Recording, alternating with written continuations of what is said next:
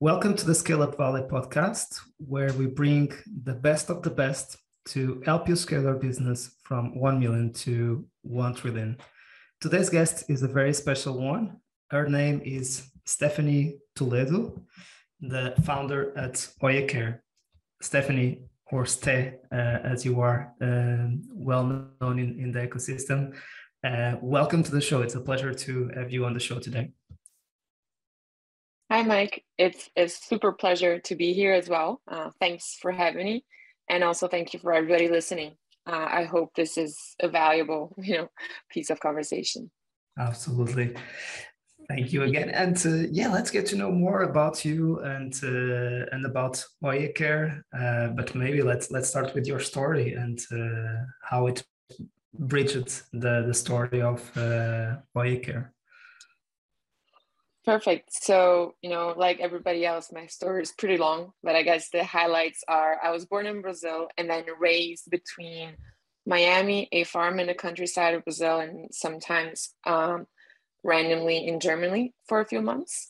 And this led me to grow up uh, not necessarily close to one doctor or close to one healthcare system, and then when I uh, reached, I guess, puberty or my adolescent years, I felt very lonely in what was happening to my body, what was I feeling, uh, what was right, what was wrong. Um, and I think for the bigger part of my life, I thought this was, you know, only a Ste problem, only a problem that I had. Uh, only to find out around my 30s that this is a problem that reaches over 70% of the population, uh, of the female population. So yeah, I guess that became the 70 percent, seven seven zero, right? Yeah, well, this is when you ask women if they feel comfortable sharing with their physicians, their doctor, what's really happening to them. Uh, almost seventy percent say no, they don't feel super comfortable. Right. Um, so yeah, that's that became then my mission to really try to bring science and medicine uh, to women so they can have the support and the autonomy to make the best decisions for their lives and for their bodies. I love it. It's uh, and and when when I know that you also have an amazing background, so you have been involved with with Rocket Internet. You've been at at, at McKinsey, uh, both in if I'm not if I'm not wrong, uh, in in New York, uh, um, and also at um, private equity or investment firm uh, at the time. So how has been the jump the jump from uh, you know investment banking investors um, also of course the tech ecosystem into creating your own uh, venture with a very strong mission that you already explained uh, yeah, um, of course. And sorry about that. I kind of glanced over my professional experience. So I went to business undergrad and then to business graduate school. Um, my undergrad was in Brazil at a school, at a school called FGV. And then I later pursued an MBA at Wharton at UPenn. And in between, I first worked in investment banking uh, for a couple of years, uh, doing pure M&A in Brazil and after that, I went to work for one of the rocket internet startups that was called Tricae. It was basically a um, Dafiti or Zalando for for kids in Brazil. Um, there, I was acting CFO and what today would be called a product person or the person that was between you know, IT and marketing at the time. I think we didn't have fancy yeah. names, but we have today like tech and engineers right. and and and growth. Um, we called it IT and marketing at the time. So I was in between those teams, trying to um, manage them and trying to organize priorities. And also uh, the CFO that is responsible for all the cash flow management, international, and investor relations. Um, so that was I, I don't have to say it. It was a great school for what I'm doing today. Right. After the MBA, I went to work for McKinsey in New York. Um, there, I worked for mostly due diligence projects on the buy side for consumer companies. Uh, so beverages, mm-hmm. alcoholic, non-alcoholic, perfumes, fashion. Uh, it was very intense, short-term projects uh, that were drilling down a market and understanding what were the dynamics of the market. That also helped me for in understanding if there was a potential opportunity in femtech in Brazil or not. So I think I used those skills very much at the beginning of of Oya. And then my last job before um, deciding to really come back to Brazil and founding Oya was at a small private equity fund that was trying to invest in uh, medicinal cannabis worldwide. So I was sitting in New York and traveling a lot to London, but that was also in a sense a school for what I'm doing now um, and what to do and what not to do as well. Uh, so I guess all these experiences were really intense, um, but they also taught me a lot so i'm very grateful for for all of those experiences although i must say i was never happy in, in either of them and i'm really happy now so i think right. when you align your skills um, your hard core skills that you learn you know in, in academia or in in more structured environments to a mission um, that's when i actually found true happiness. So um, i mean true happiness is i guess a bit too shiny but you know fulfillment at least. Fulfillment exactly. That's that's super important for uh, an entrepreneur and especially for for the journey that we need to go through. Uh, it's important to have a very strong uh, why we will discuss it a little bit later uh, on the show but um, we understand the the mission and um, tell us a little bit more about Care. So how are you uh, executing or uh, making uh, the mission happen or the purpose happen? Okay, so like I mentioned before, our mission is to help women make better decisions and more informed decisions for their lives and for their bodies. Uh, we summarize that mission in autonomy for uh, women. And today we have two services. Uh, one is a fertility awareness service, and the other one is just an online gynecological service or OB-GYN service.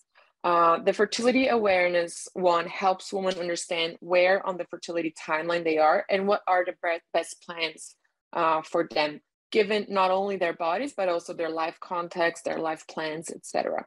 Um, and if it so happens that, for example, uh, they should or the best outcome for them is to freeze their eggs, we help them find a clinic that is suited for their, you know, cap- capability to pay or their time or their geography. The second, the online OB-GYN, is very much um, you wake up with a problem, you don't know how to solve it, you need to solve it because it feels very uncomfortable. Uh, you don't feel at ease to share it with your boss, someone that works with you, someone that lives with you but you definitely need help. And going all the way to a doctor sometimes seems too you know too grand of a mission. It's too stressful. You have to tell half the world that you're doing it. Um, versus for us you can connect uh, online in half an hour and then you have uh, access to an OB-GYN that can help you right away and that happens oh those two services happen from home discreet and at an affordable price so this is how we are doing this today. This is just the beginning, I would say.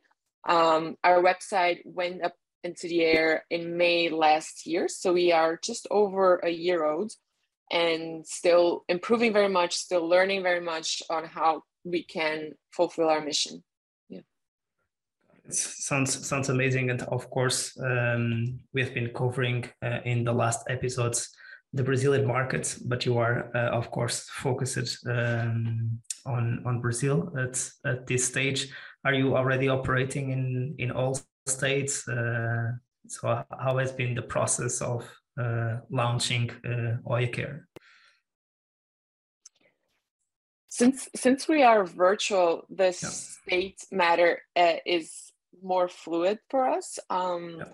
but for we launched our first service to launch was the fertility awareness journey. And that very had a very specific target market which was women that work um, they are between 28 and 35 uh, they usually have some sort of uh, health insurance and they use their health insurance to take care of their health. Um, but then just just so happens that their health insurance usually doesn't cover fertility and that was the very specific demographic for our first service. And mm-hmm. those women usually live in Sao Paulo, in Brazil. So ninety percent of the customers of our first service were Sao Paulo based, the city of Sao Paulo based. And now with the second uh, service, the what we call SOS Oya, which is the online OB-GYN, Um, mm-hmm. We are actually in 21 states and over 200 cities. So, but that happened naturally, I guess, just because there are way more women that are target market for the second than for the first. Super, super interesting. Was this on purpose that you started with a very um, specific niche and uh, launching a very specific service before trying to make something much more open and, and scalable and that would serve the masses, would say, uh, with respect, of course? Yes, yes, that was very uh, on purpose. So when I yeah that was that was very intentional. When i started talking about femtech in brazil in 2020 um, femtech wasn't really a thing and at least in brazil and, and, i needed to prove a concept. I needed to prove that was a way to solve in an innovative way a problem that's been around for a while. So i chose a very specific uh, segment of the market a very specific problem to try to prove that i can bring innovation to how we deal with this problem so that was fertility for me. Um, there were a couple of data points based on research that I used towards making this decision. So fertility was a top concern for women between 30 and 40, which were women that were spending the most on healthcare, and then also that had the least problem with online or virtual care. That was a very strong data point on the female population in Brazil. But also looking abroad, I saw that fertility was very much a very common topic among the biggest femtechs. So there are a couple like pill delivery, uh, fertility, and maternity, or I guess, and then now menopause is starting to pick up. So these are the common themes uh, for the most successful femtechs abroad.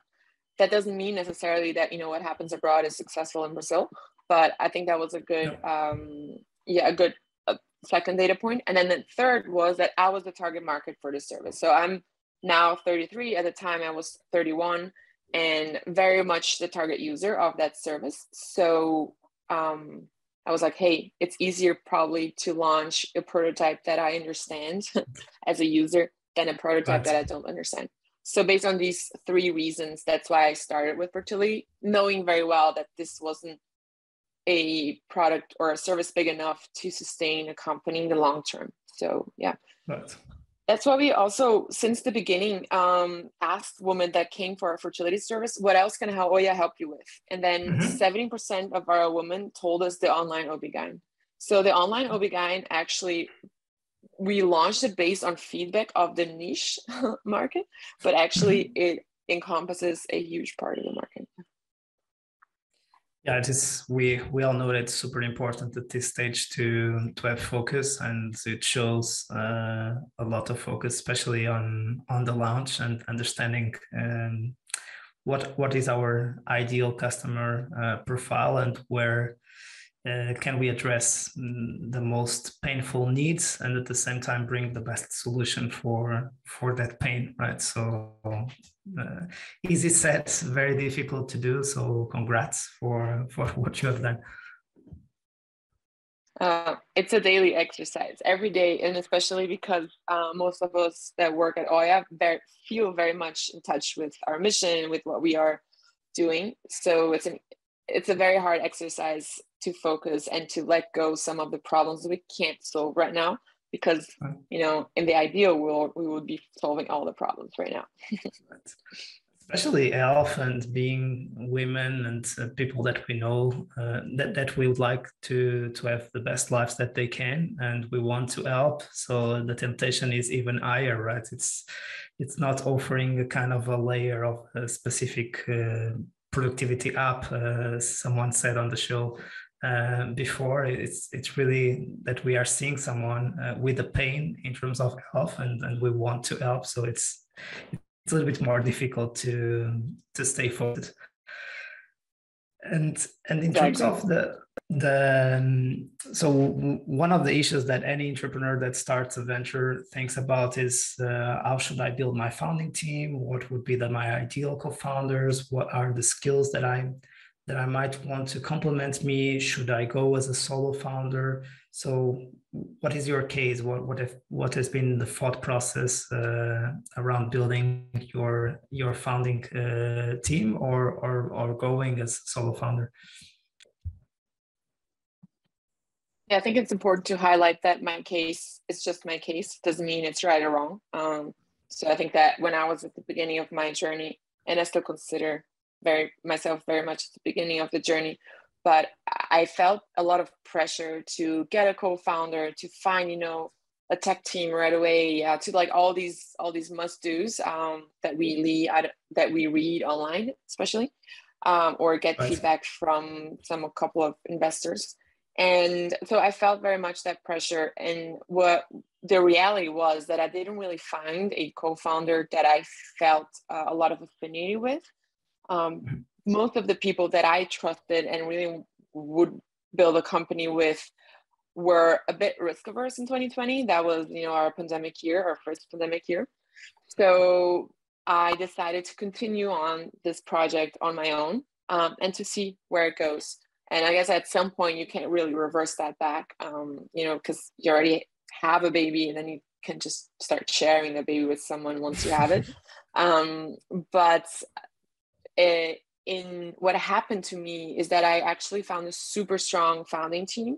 Um, and what i mean with super strong are really skills that were really important strategically for the company at the beginning still are. Like we like i said we still are at the at the beginning of this company. So uh, the skills that I found are maybe they sound a little soft, but I think they were super important. So first, people that I trusted. They're really people that I know in and out. Um, I either worked with them or grew up near them or uh, I know of, you know, the doctor, for example, the hospitals that she worked for um, and her reputation in those places um, and the reputation of those places. So, you know, I think this level of trust is really important because that's the baseline. It's just you need the baseline, a common baseline of trust, and then you can talk about the other stuff. Um, and then the other stuff, in my case, are very different kinds of intelligence. So I have a person that is very good with branding. I have a person that is very good with logic and they have another person that's really good with people and and she's a doctor. So um, i think all these skills um, they are actually part of an intelligence that are in, inherent to this person so inherent to these people. And uh, they bring different they bring these different kinds of intelligence to oya on a daily basis. And why that matters is because we are building something that hasn't been built before. So I really need people um, to be creative, to use the resource that they have, even if it's just in their mind, to think about how to solve these problems that we are, you know, setting ourselves um, to solve. It's not about only oh taking you know the formula of a fintech and executing. It's it's random. We don't know actually. We're still writing the formula, so that's very important. Yeah, and I think that's good point. All of these. Yeah sorry, just to finalize, oh, no, all of them go um, had some experience, but I wouldn't say they were super senior. But that was okay too, because I think sometimes the senior you get, the more you know binary you are, or this is right, this is wrong, and this is how we do it, this is how we don't do it. And I think there is a you know there's a very good time in your career or in your personal development and professional development where you are already have some experience but you're not you know married to some sort of solving problems. So i think that was very interesting too. But it, it makes me think also of the the builder and and the scaler right? So typically in the beginning mm-hmm. you are in a search mode and you want someone who is open who has a very uh, that's it an open mindset to test new things and to uh, to to kind of build a new journey or a better experience to to the patient. Uh, and sometimes when we have been serving the patient for so many years in, in a certain way we don't question ourselves if there is a better way uh, than the one we are uh, we are doing. So uh, it makes sense to have that kind of curiosity and uh, in a certain way i think that all the founders would say this sometimes our innocence and ignorance helps us to do things that are much better and also to have the courage just to to jump and, and to trust that we will find out a better way of doing uh, things. Um, so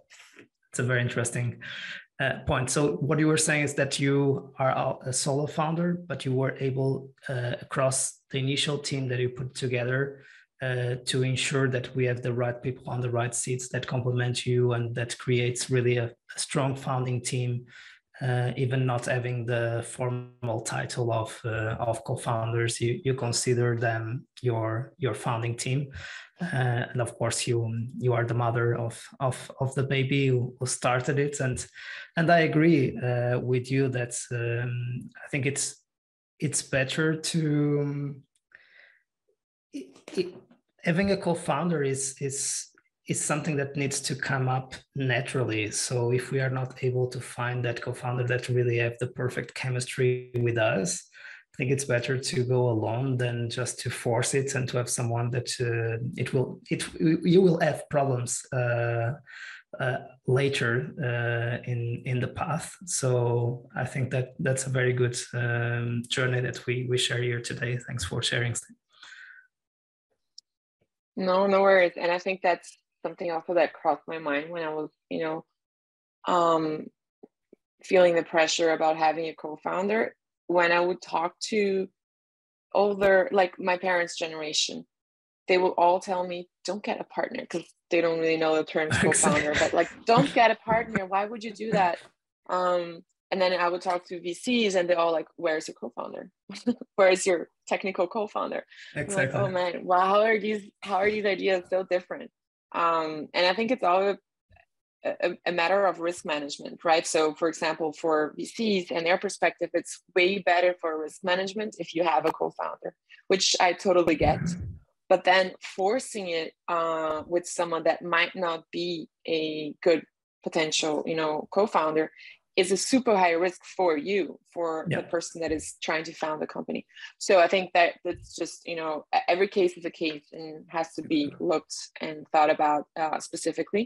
But i think it's it's the underlying uh, base is really this perception of risk and that's one of the most important causes of, of failure of, of startups. It's of course conflicts uh, among uh, co-founders. As, as we know this also happens in the in the life ventures. Uh, of course it's it's it, it happens too in the in the business uh, ventures. So and, and, of course this is a very important point that you raised uh, which is um, this temptation also to have a very large co-founding team to cover uh, all the ads that we need. Kind of even talking about the technical founder it could be the the cto but also the chief medical officer that will lead medical that will bring some uh, reputation and credibility into into the venture. So what's your position on that I, I know that of course you were you were able to partner with those people. Maybe sometimes we can also invite, uh, for instance, the, the, the, medical person to be on our advisory board. Um, so there are other ways that we can ensure that we have the right people on the right seats without being in the co-founding team, right? That's kind of the strategy that you are following, for instance.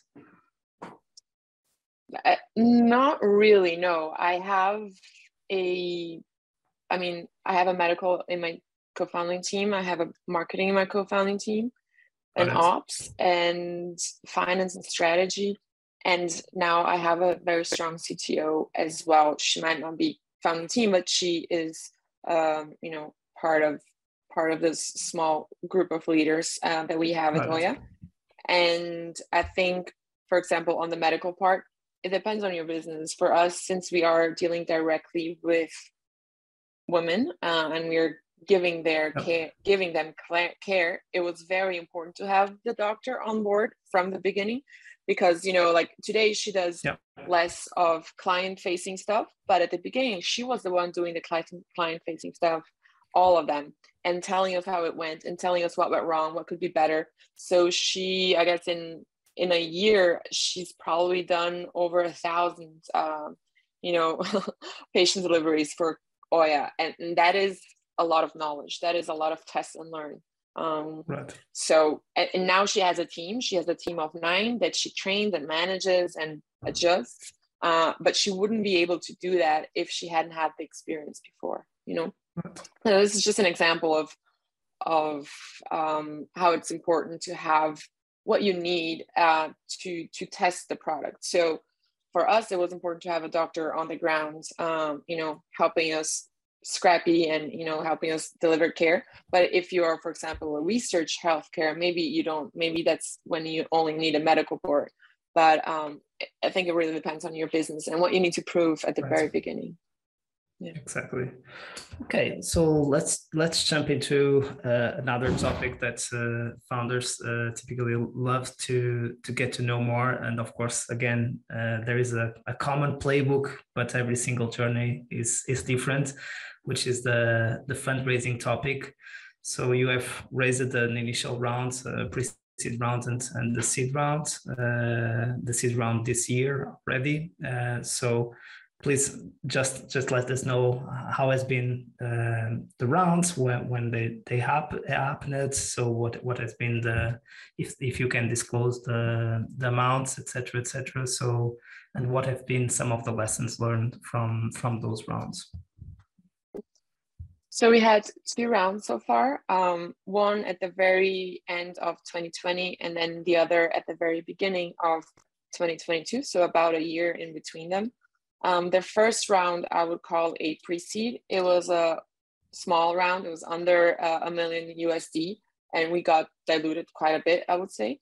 Um, that was very much because there very there was very low confidence in the femtech space. Um, so we tried to use that money, like I mentioned before, to prove our concept uh, with a very specific problem that was fertility.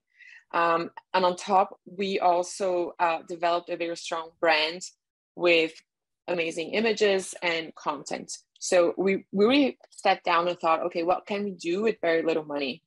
It's way more than zero. So, you know, we can do something. Uh, maybe we can't buy ads on Google or Facebook or, or Meta, um, but we can do something with this money. So we decided to, like we mentioned before, focus on very specific things.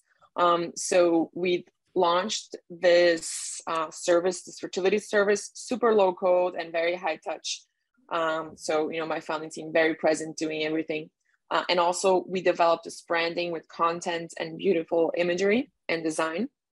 Um, and those resulted in very good, I guess, NPS and client outcome. So mm-hmm. we have uh, consistently our NPS is above 90, usually around 100. And um, women refer us to their friends. So our referral rate is, since we launched, probably now around 50, but 50% of our base. So those numbers allowed us to raise a seed. Um, and I think also what helped throughout 2021 is that femtech became a thing. Femtech became in vogue in Brazil. Like suddenly people started talking about it. Um, the press was very much involved in every step that Oya would take, although we were super early stage. Uh, so Oya Care was uh, in the press uh, a couple of times. So I think that helped us to raise um, a seed. So I would say we raised a proper seed for the valuations of, I guess, I don't know if the valuations are going to stay the same, but we raised a 3 million uh, USD round as a seed.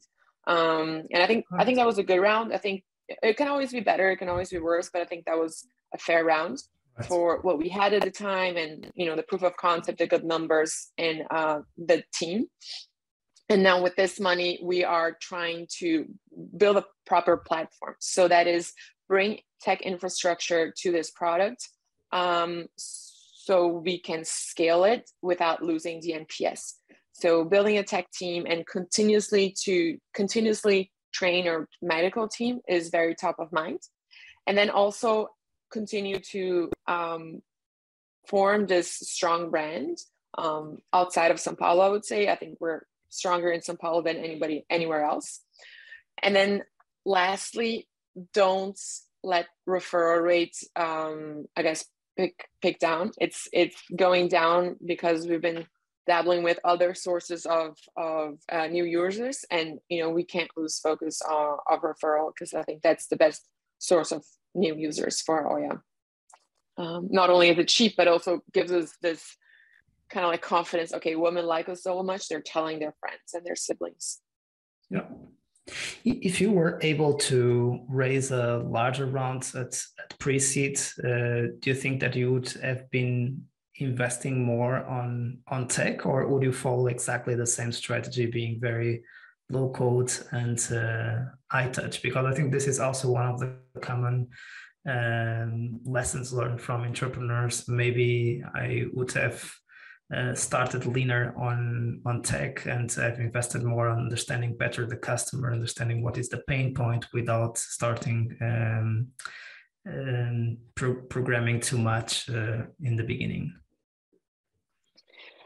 Probably. I mean, yeah, probably. If you if you asked me like, oh, if you had found your current CTO, you know, when you were founding the company, would you have invited her to join on board? Yes, probably. I would have. Um, in hindsight, I think that was, you know, a blessing in disguise. But it's really hard to say no when you have the chance, right? It's yeah. It's when you don't have it, when you have a constrained environment, you need to be creative and you need to like overly focused So that happened to us. Um, in hindsight, you know, it's probably was a blessing in disguise, like I mentioned. Mm-hmm. But um, I I would have. That being said, if I can get advice to people, I would probably say, you know, start lean, start low code, uh, test, test, test for a year, try to get those NPS and referral rate numbers, and then only then get a tech, you know, start coding. Um, and I think what really also helped us is all these it was not only one low code solutions, right? One low code linked to another low code. Like it was just like a, a low code kind of like, I don't know, trombone. Um, and we very quickly realized what would break first. Um, so we started coding there, you know, versus a year earlier, we were like, oh, let's do an app, let's do a, like a fertility app. And that was not even close to being the first place we should start coding. Um, so you know i think you learn uh, from yeah. what are the actual priorities um, exactly yeah. i like that uh, blessing in disguise uh, kind of uh, concept I, I think it helps in a, in a certain way that you needed to be of course it it, it is not easy but uh, at the end of the day, I think it, it helps in the beginning because again, there is the temptation of trying to do too many things and, and the focus again, it's very easy to say, but should be on helping the patient. Uh, if we are successful with the patient, then it's all about improving the tools to be even more successful, helping or being able to automate and and scale that experience for many more patients without losing the quality of service that you were talking about that is measured by the NPS and, and the, the referral rate. I really enjoyed the, the metrics. I think that this is really important for entrepreneurs that are listening. What are the metrics that you should focus uh, on? You talked about the NPS, the patient outcomes, which is critical in an health tech uh, startup, and um, and the referral rates. So super clear. Uh, it's, it's important again also to have focus on what to measure uh, in terms of the key metrics. And um, yeah, you, you were saying that uh, in the beginning, of course, the category was not yet very well known, and this was a new category that nowadays is much more um, sexy, and people want to back and see the future and see the need and see the mission, the purpose, and feel connected with that. But uh, how has been your experience also uh, educating uh, both selling the dream to the team to join you to build the future of uh, women uh, health tech and at the same time having the investors understanding the, the big opportunity that was in front of them. Uh, but of course that they were not very educated about that opportunity and and their job is also to reduce the, the risk uh, or mitigate the risk uh, in terms of uh, venture capital. Of course, it's a very risky kind of category, but at the same time, their job is to mitigate the risk in, in such a high risk environment. Yeah, I have to be super honest that I don't think I was ever successful in convincing a invest an investor that didn't believe in the market in the femtech market that there was a market. I think all of the investors that I talked to that at the beginning didn't really believe in femtech, consider it niche or consider it a small market, I was not able to flip them over. Um, so I was actually successful, or I could have good conversations and potentially uh, an investment from investors that already believed in the market, and then they were more interested in understanding who I was, who my team was, what were the numbers that we had already um, achieved. So I think that was a, ve- a much better conversation, uh, which led, if not to an investment, a good relationship, good feedback, and you know uh, all of that. So yeah, I don't even know if that is possible to convince someone you know that doesn't believe in something that there is something. Uh, maybe some people are able to do that. I was not um, for probably a number of reasons, um, but I think that's okay. And when you ask me like how was I able to convince my team? Well, I think that was easy because I just honestly shared what I truly believed in, shared the numbers of my research, and then the ones that identified with it, they they come uh, and they come happy with full of energy and applying their best uh, skills to help solve this problem. So I think that is that is not not the hard part. Um, I think that's that's not I wouldn't say it's easy, but that that goes you know uh, that in Brazil we have this word it's called it flui it, it flows yeah. yeah it flows. It flows exactly. Yeah. Love it. Uh, good point. And and i think that for that the the why and the mission is is super super important right? So i know that you give a lot of value to to the purpose and and to the why. Um what are your thoughts on that and why is it so important for you uh, with the journey of oya yeah i do give a lot of importance with the why and the mission. Um, i genuinely believe in that book that says it starts with why. And for me personally it just um, you know if i'm not building something that is really worth it for me that is really aligned to what i want to leave behind in the world and to my my nature and to who i am and what i believe in it's probably not worth the opportunity cost you know I I would probably go to a job where I have a fixed salary, a very amazing health insurance, and um, you know a good lifestyle. But it, so for me personally, it has to be very important. So I will take the risk, um, and happily will take the risk. So I think that's my personal uh, perception and why it is so important for me. And then on a company basis and what I see happening uh, in the last you know year and a half almost two years now is that the start with why really helps attract people so we have a disproportionate amount of people that apply for our jobs uh, you know disproportionately for the size of our company for example we had four job openings in tech um, this couple of weeks and we had over 200 people apply. And we are a company of 24 people so it's it's just it's disproportional you know? Um uh so that that is very much something that helps to to attract a class 18 the mission helps with that. Um and then the other thing it helps on a daily basis. For example in january we really had a hard month. Uh sales were down from you know last year's where sales weren't even that incredible and we didn't really know what to do like we have no idea what to do. We have no idea where we're going to. We were just, you know, about to close around and we're like, uh, we don't even know what to tell our new investors about this month. Um, so we recentered, we remembered our mission, and refocused our priorities. Um, so you know that exercise that will probably happen in most of the startup lifetimes. You know, most of the startups have that moment in time where they like sit down. I'm like oh my god what should i do now? Um i guess if you, if you don't have that mission that you go back to and remember and recenter uh, and use it to align uh, everybody and focus i think that's really hard because then you start you know going in all directions and uh, flipping really why you're there and what you're doing. So i think these two points are very important for me for me and and that i mean that's my opportunity cost. Um, and then the second one is to really have the team there in the first place, and then second focused. even in hard times.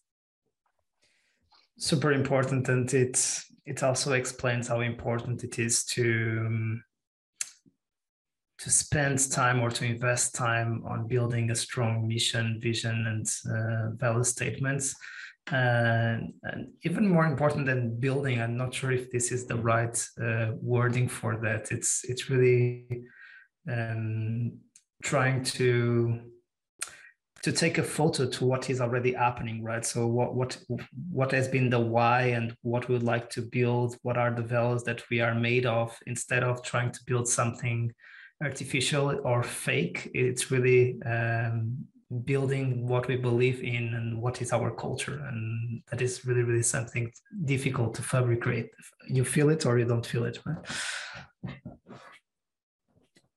I think i mean there are some some um, companies that were founded just because there was a huge market opportunity and you know maybe the founder didn't have that opportunity cost perception that i have. And i think that's super valid too. I think like i mentioned you know every story is a story every case is a case. Um, this is my case and oya care's case. Love it so that this is the moment where we get into that moment of the show where I ask a quick uh, question and, and you give me a, a brief answer. Uh, we will start with with three three questions where, we are, which are much more related about reflecting about your journey. So if you would have the opportunity to have a coffee or a tea with uh, Ste at the beginning of Oya Care, uh, what advice would you offer to your younger self? Oof, that's just so hard.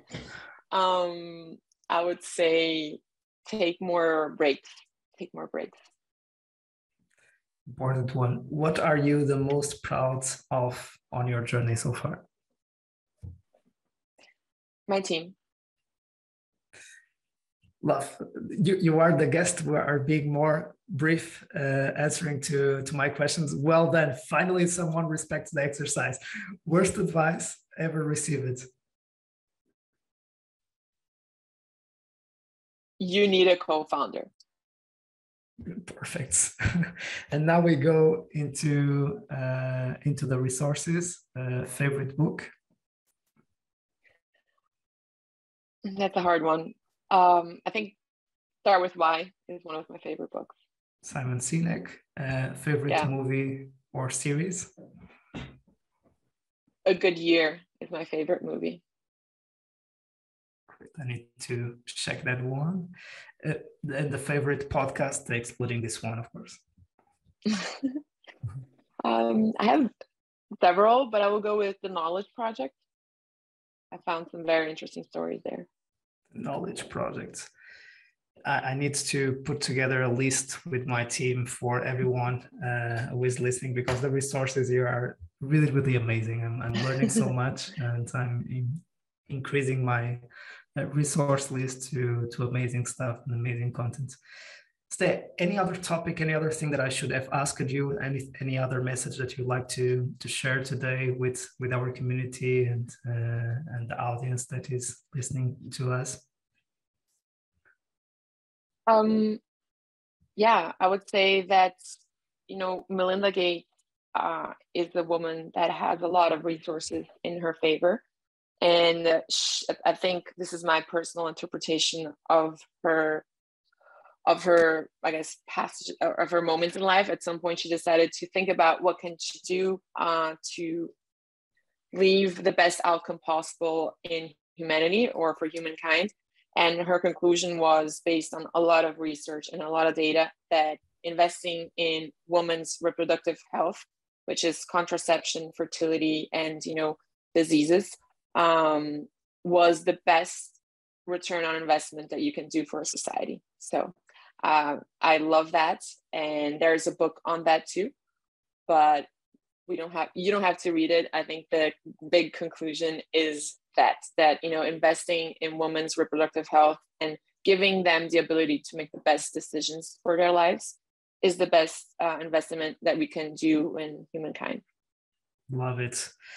Uh, and, and it is a good way of seeing also the huge opportunity and and the vision for for the future uh, with uh, if if we take more care and if we give more care to to to solve into solving this problem um, i think that's that's that's a great return as well. So it's it's it's a great cause for all of us as a, as, as a human beings and at the same time uh, a great investment with a great return. So there, there, there, there is no better way of closing the show. Mm-hmm. steph thank you so much for joining us today. It was really a pleasure to host you and you are more than welcome to to come back to keep sharing your your journey with Oya Care Thank you, Mike. Thanks for inviting me and for all the very thoughtful questions. I really appreciate it. Thank you. And to our community, as you see, we keep bringing you the best of the best. Uh, every story is quite unique, and we can always uh, learn a lot and have the best practices and at the same time understanding uh, that uh, the playbook sometimes doesn't apply, and we need to be able to follow our intuition, the purpose, and, and stay alive and keep moving forward. See you soon and keep scaling.